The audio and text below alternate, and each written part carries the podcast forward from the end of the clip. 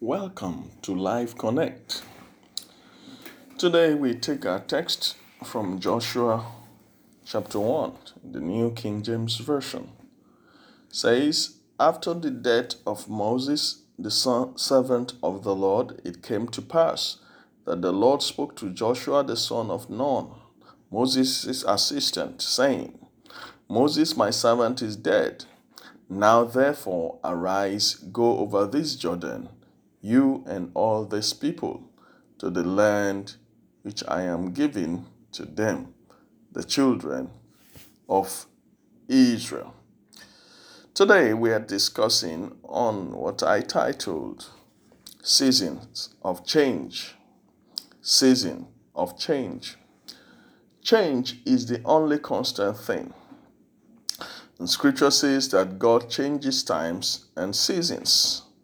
That's Daniel chapter 2, verse 21. It says, He changes the times and the seasons. He removes kings and raises up kings. So change is the only constant thing, and, but God changes times and seasons. Now, the first thing I like to say is for you to watch out for events, activities, news announcements that signal change in seasons or signals a season of change. Now, in the scripture we read, we saw that that passage says, after the death of Moses, the servant of the Lord. Now, not being sensitive to change may lead to extinction. It could leave you behind. You may lose out in the scheme of things. You may even become irrelevant. So, in that scripture, the death of Moses signaled a change in season. God announced to Joshua that the season has changed. Says, Moses, my servant, is dead. Hmm. In other words, he further told him that it is a season of change. The question is what significant event is happening around you? It may be global, like the pandemic. It may be local, something just happening in your own locality, your nation, state, or region.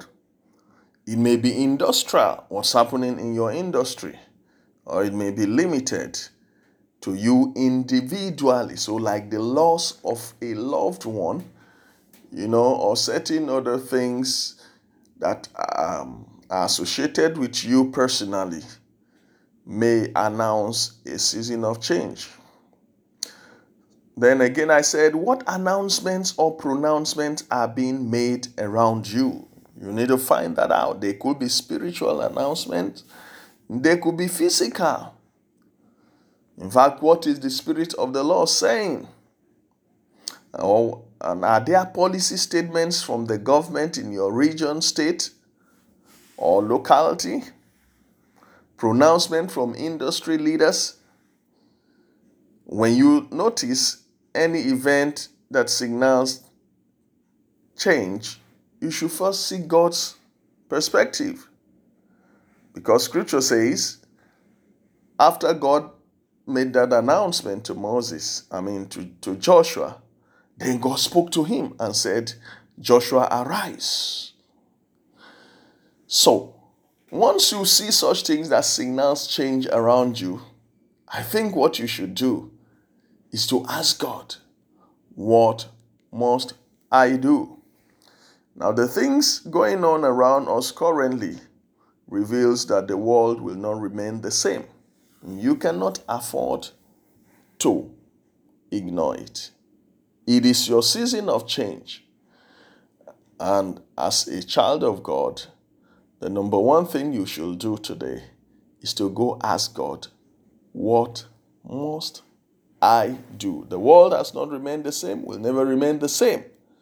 Remember, to remain relevant, you must be sensitive to the seasons of change around you because they signal the move to the next level and you must act accordingly to remain relevant.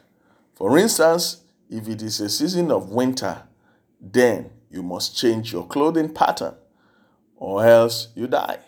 If you are in environments of extreme weather, if it is a season that signals for you to change your job, you must do something.